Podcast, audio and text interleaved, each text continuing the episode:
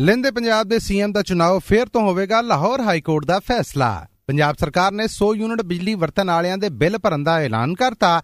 ਹੁਕਮਰਾਨਾਂ ਨੇ 17 ਜੁਲਾਈ ਨੂੰ ਪੰਜਾਬ ਦੀਆਂ ਚੋਣਾਂ 'ਚ ਧਾਂਦਲੀ ਕਰਕੇ ਜਿੱਤਣ ਦਾ ਮਨਸੂਬਾ ਬਣਾ ਲਿਆ ਆ। ਇਮਰਾਨ ਖਾਨ ਦਾ ਰੋਲਾ। ਪ੍ਰਾਈਮ ਮਿਨਿਸਟਰ ਵੱਲੋਂ ਵੱਡੀ ਈਦ ਦੇ ਤਿਵਾਰ ਮੌਕੇ ਪੰਜ ਸਰਕਾਰੀ ਛੁੱਟੀਆਂ ਦਾ ਐਲਾਨ। ਮੌਣ ਦੇ 48 ਵਰਿਆਂ ਬਾਅਦ ਸਰਕਾਰ ਵੱਲੋਂ ਸਾਗਰ ਸਦੀਕੀ ਲਈ ਸਿਵਲ ਅਵਾਰਡ ਦੇਣ ਦੀ ਸਲਾਹ ਤੇ ਲੋਕਾਂ ਵੱਲੋਂ ਪੰਜਾਬ ਪੁਲਿਸ ਨੂੰ ਹੈਲਪਲਾਈਨ ਦੇ ਉੱਤੇ 7 ਲੱਖ ਗਲਤ ਕਾਲਾਂ ਕੀਤੀਆਂ ਗਈਆਂ।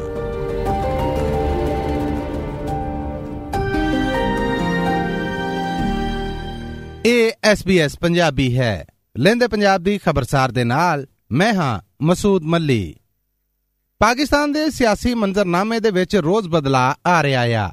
ਪਿਛਲੇ ਹਫ਼ਤੇ ਲਾਹੌਰ ਹਾਈ ਕੋਰਟ ਨੇ ਪੰਜਾਬ ਅਸੈਂਬਲੀ ਦੇ ਸਪੀਕਰ ਚੌਧਰੀ ਪਰਵੇਜ਼ ਇਲਾਈ ਦੀ ਦਾਇਰ ਕੀਤੀ ਅਰਜ਼ੀ ਦੇ ਉੱਤੇ। ਫੈਸਲਾ ਦਿੰਦਿਆਂ ਹੋਇਆਂ ਆਖਿਆ ਹੈ ਕਿ ਪੰਜਾਬ ਅਸੈਂਬਲੀ ਦੇ ਉਹ ਮੈਂਬਰ ਜੋ ਇਮਰਾਨ ਖਾਨ ਤੋਂ ਨਿਖੜੇ ਸਨ, ਉਹਨਾਂ ਦੇ ਵੋਟਾਂ ਤੋਂ ਅੱਡ ਇੱਕ ਵਾਰ ਫੇਰ ਪੰਜਾਬ ਅਸੈਂਬਲੀ ਦੇ ਵਿੱਚ ਚੋਣਾਂ ਕਰਵਾ ਕੇ ਨਵੇਂ ਸੀਐਮ ਦਾ ਚੁਣਾਵ ਕੀਤਾ ਜਾਏ।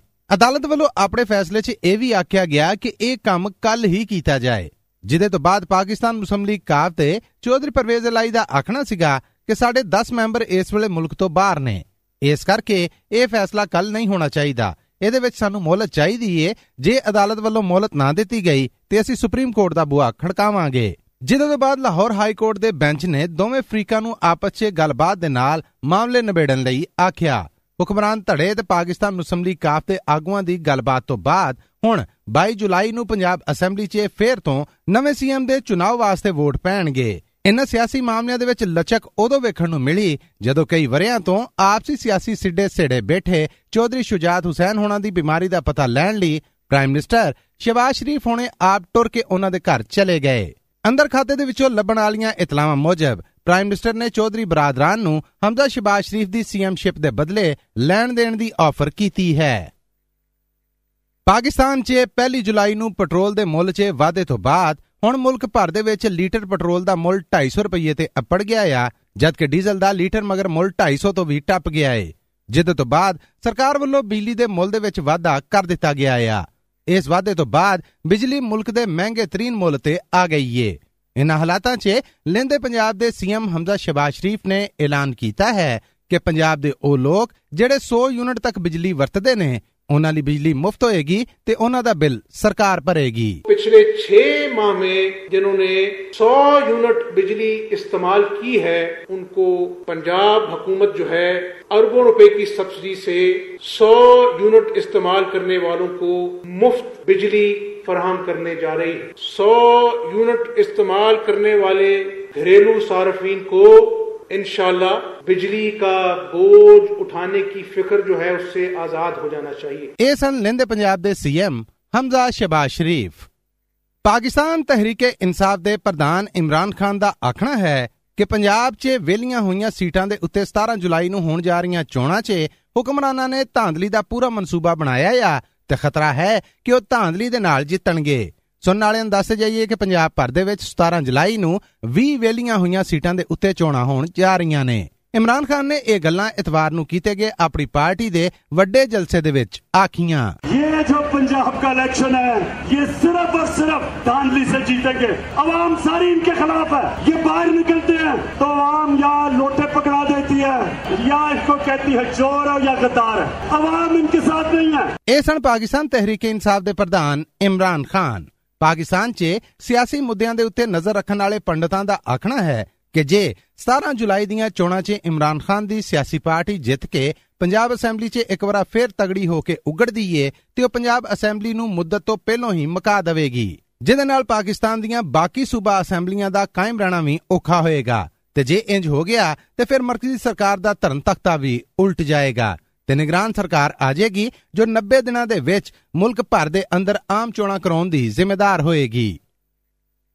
ਪ੍ਰਾਈਮ ਮਿਨਿਸਟਰ ਸ਼ਬਾਜ਼ ਸ਼ਰੀਫ ਨੇ ਵੱਡੀ ਈਦ ਦੇ ਤਿਵਾਰ ਮੌਕੇ ਪੰਜ ਸਰਕਾਰੀ ਛੁੱਟੀਆਂ ਦਾ ਐਲਾਨ ਕਰ ਦਿੱਤਾ ਆ। ਇਹ ਛੁੱਟੀਆਂ 8 ਜੁਲਾਈ ਤੋਂ ਲੈ ਕੇ 12 ਜੁਲਾਈ ਤੱਕ ਕੀਤੀਆਂ ਗਈਆਂ ਨੇ।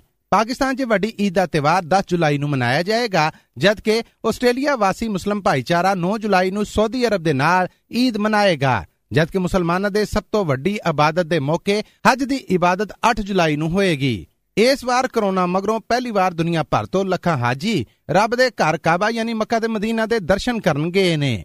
ਕਰੋਨਾ ਦੀਆਂ ਪਾਬੰਦੀਆਂ ਕਾਰਨ 2 ਵਰਿਆਂ ਤੀਕਰ ਹੱਜ ਤੇ ਪਾਬੰਦੀਆਂ ਰਹੀਆਂ। ਪਾਕਿਸਤਾਨ 'ਚ ਈਦ ਦੀਆਂ ਛੁੱਟੀਆਂ ਦਾ ਐਲਾਨ ਹੁੰਦਿਆਂ ਹੀ ਸਰਕਾਰ ਵੱਲੋਂ ਪਰਦੇਸੀਆਂ ਦੇ ਘਰਾਂ ਨੂੰ ਮੁੜਨ ਲਈ ਤਿੰਨ ਖਾਸ ਟ੍ਰੇਨਾਂ ਚਲਾਉਣ ਦਾ ਫੈਸਲਾ ਕੀਤਾ ਗਿਆ ਹੈ, ਜੋ ਲੋਕਾਂ ਦੇ ਘਰਾਂ ਨੂੰ ਵਾਪਸ ਮੁੜਨ ਦਾ ਸਬਬ ਹੋਣਗੀਆਂ। ਪਰ ਨਿੱਕੀ ਈਦ ਤਰ੍ਹਾਂ ਵੱਡੀ ਈਦ ਦੇ ਮੌਕੇ ਤੇ ਟ੍ਰੇਨਾਂ ਦੇ ਕਿਰਾਇਆਂ 'ਚ ਕੋਈ ਘਾਟਾ ਨਹੀਂ ਕੀਤਾ ਗਿਆ। ਤੇ ਨਾਲ ਹੀ ਸਰਕਾਰ ਵੱਲੋਂ ਵੱਡੀ ਈਦ ਦੇ ਮੌਕੇ ਦੇ ਉੱਤੇ ਸਰਕਾਰੀ ਮੁਲਾਜ਼ਮਾਂ ਨੂੰ ਐਡਵਾਂਸ ਤਨਖਾਹ ਦੇਣ ਦਾ ਵੀ ਕੋਈ ਫੈਸਲਾ ਨਹੀਂ ਕੀਤਾ ਗਿਆ। ਲਾਲ ਮੇਰੀ ਪਤ ਰਖਿਓ ਬਲਾ ਝੂਲੇ ਲਾਲਨ ਜਗਤ ਮਸ਼ਹੂਰ ਇਸਤਮਾਲ ਨੂੰ ਲਿਖਣ ਵਾਲੇ ਸ਼ਾਇਰ ਨੂੰ ਦੁੱਖਾਂ ਦਾ ਸ਼ਾਇਰ ਆਖਿਆ ਜਾਂਦਾ ਹੈ। ਇਹ ਤਮਾਲ ਲਿਖਣ ਵਾਲੇ ਦਾ ਨਾਂ ਹੈ ਸਾਗਰ ਸਦੀਕੀ, ਜੋ ਇਸ਼ਕ ਦੇ ਰੋਗ 'ਚ ਤਬਾਹ ਹੋਣ ਮਗਰੋਂ ਸੜਕਾਂ ਤੇ ਰੋਲ ਕੇ ਮਰ ਗਿਆ। ਪਰ ਉਹਦੀ ਸ਼ਾਇਰੀ ਪਾਕਿਸਤਾਨੀ ਫਿਲਮਾਂ ਅਤੇ ਲੁਕਾਈ ਦੇ ਵਿੱਚ ਅੱਜ ਵੀ ਯਾਦ ਤੇ ਜਿੰਦੀ ਜਾਗਦੀ ਪਈ ਫਿਰਦੀ ਹੈ। 19 ਜੁਲਾਈ 1974 ਨੂੰ ਲਾਹੌਰ ਦੇ ਦਾਤਾ ਦਰਬਾਰ ਦੀਆਂ ਗਲੀਆਂ 'ਚ ਭੁੱਖੇ ਤੇ ਫਾਲਜ ਦਾ ਅਟੈਕ ਹੋਣ ਦੇ ਨਾਲ ਮੋਹਣ ਵਾਲੇ ਇਸ ਸ਼ਾਇਰ ਦੀ ਸ਼ਾਇਰੀ ਨੂੰ ਜਗਤ ਭਰ ਦੇ ਵਿੱਚ ਇੱਕ ਆਮ ਨਾਮ ਮਿਲਿਆ। ਪਾਕਿਸਤਾਨ ਦੇ ਪਹਿਲੇ ਫੌਜੀ ਰਾਜ ਵੇਲੇ ਮੁਲਕ ਦੇ ਪ੍ਰਧਾਨ ਬਣਨ ਵਾਲੇ ਫੀਲਡ ਮਾਰਸ਼ਲ ਅਯੂਬ ਖਾਨ ਵੀ ਸਾਗਰ ਸਦੀਕੀ ਦੇ ਚਾਹਤਕਾਰ ਸਨ। ਜਦੋਂ ਉਹਨਾਂ ਸਾਗਰ ਸਦੀਕੀ ਨੂੰ ਮਿਲਣ ਦੀ ਰੀਚ ਜ਼ਾਹਰ ਕੀਤੀ ਤੇ ਪੁਲਿਸ ਵਾਲੇ ਉਹਨਾਂ ਨੂੰ ਦਾਤਾ ਦਰਬਾਰ ਦੇ ਸਾਹਮਣੇ ਚੁੱਕ ਕੇ ਲੈ ਗਏ ਪਰ ਸਾਗਰ ਸਦੀਕੀ ਨੇ ਇਸ ਬਿਹਾਲੀ ਦੇ ਵਿੱਚ ਵੀ ਅਯੂਬ ਖਾਨ ਨੂੰ ਮਿਲਣ ਤੋਂ ਇਨਕਾਰ ਕਰਦਿਆਂ ਇੱਕ ਪਰਚੀ ਪੁਲਿਸ ਵਾਲਿਆਂ ਨੂੰ ਦੇ ਦਿੱਤੀ ਤੇ ਆਖਿਆ ਅਯੂਬ ਖਾਨ ਨੂੰ ਇਹ ਦੇ ਦੇਣਾ ਤੇ ਕਹਿਣਾ ਕਿ ਮੇਰਾ ਇਹੋ ਜਵਾਬ ਹੈ ਉਸ ਪਰਚੀ ਦੇ ਉੱਤੇ ਸਾਗਰ ਸਦੀਕੀ ਵੱਲੋਂ ਉਰਦੂ ਦਾ ਇਹ ਸ਼ੇਰ ਲਿਖਿਆ ਸੀ ਜਿਸ ਦੌਰ में लुट जाए फकीरों की कमाई उस दौर के हाकम से कोई भूल हुई है ਅੱਜ ਇਸ ਆਵਾਮੀ ਤੇ ਦੁੱਖਾਂ ਦੇ ਸ਼ਹਿਰ ਦੇ ਮੋੜ ਤੋਂ 48 ਵਰਿਆਂ ਬਾਅਦ ਪਾਕਿਸਤਾਨੀ ਸਰਕਾਰ ਨੇ ਉਹਨੂੰ ਸਿਵਲ ਅਵਾਰਡ ਦੇਣ ਦੀ ਸਲਾਹ ਕੀਤੀ ਹੈ। ਇਸ ਬਾਰੇ ਇੱਕ ਸਰਕਾਰੀ ਕਮੇਟੀ ਬਣ ਗਈ ਹੈ ਜਿਹਦੀ ਪ੍ਰਧਾਨਗੀ ਇਤਲਾਮਾਤ ਤੇ ਨਸ਼ਰੀਆਤ ਦੀ ਮਰਕਜ਼ੀ ਵਜ਼ੀਰ ਮਰੀਮ ਔਰੰਗਜ਼ੇਬ ਦੇ ਕੋਲ ਹੈ।